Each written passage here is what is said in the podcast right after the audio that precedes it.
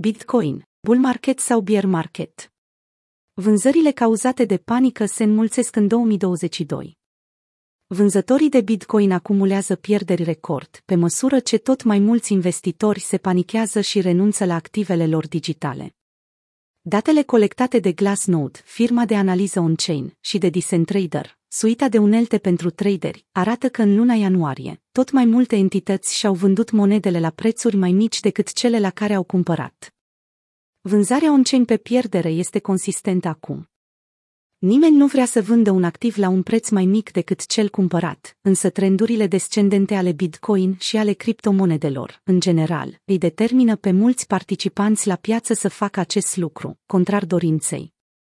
De cele mai multe ori, aceștia vând pentru că se tem că pierderea devine și mai mare dacă nu iau o decizie. Această vânzare din panică este adesea luată în derâdere de holderii pe termen lung, care sunt de părere că jucători mai puternici și mai lichizi vor fi cei care absorb supply-ul în detrimentul celor care renunță la monede. Analizând raportul SOPR, Philip Swift, analist al Trader, a arătat că panica s-a instaurat pe piață pe parcursul acestui an, chiar dacă volumul de vânzare a rămas relativ scăzut. SOPR a afișat multă vânzare on-chain în zona de pierdere, le-a transmis el urmăritorilor de pe Twitter. SOPR ia datele agregate obținute din raportul dintre prețul la care s-a cumpărat și cel la care s-a vândut într-o perioadă dată de timp, pentru a clarifica dacă vânzătorii se află sau nu în profit.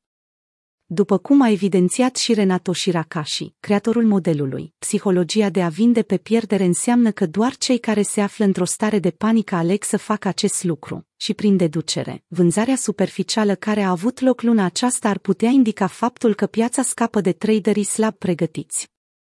Merită observat că vânzarea în pierdere care a avut loc pe parcursul ultimelor câteva luni a fost mult mai facilă decât bear marketul din 2018 și 2019, însă și mai adâncă decât corecțiile cu care bull marketul ne-a obișnuit, a concluzionat Swift. Suntem într-un bull market sau într-un bear market? După cum am raportat și în fostele analize, prețul Bitcoin a condus la o corecție de 50% față de maximul istoric stabilit în luna noiembrie la 69.000 de dolari, o situație nu tocmai caracteristică celui mai bullish superciclu, după cum a fost numită creșterea anului trecut. În cazul în care privim lucrurile printr-o perspectivă largă, putem spune că întreg anul 2021 arată ca o consolidare masivă. Jucătorii mari domină tranzacțiile, între timp, faptul că vânzarea în pierdere vine din partea jucătorilor cu volum mic este un lucru dovedit și de tranzacțiile on-chain. După cum a confirmat și Glassnode săptămâna aceasta, majoritatea tranzacțiilor implică acum sume mai mari de un milion de dolari. Firma a concluzionat că instituțiile sunt cele care realizează astfel de tranzacții, nu investitorii de retail.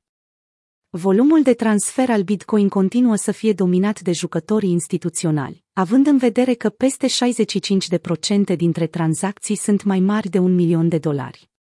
Trendul ascendent al dominanței on-chain, guvernată de investitorii instituționali, a început în octombrie 2020, când prețul BTC era la aproximativ 10.000 de dolari.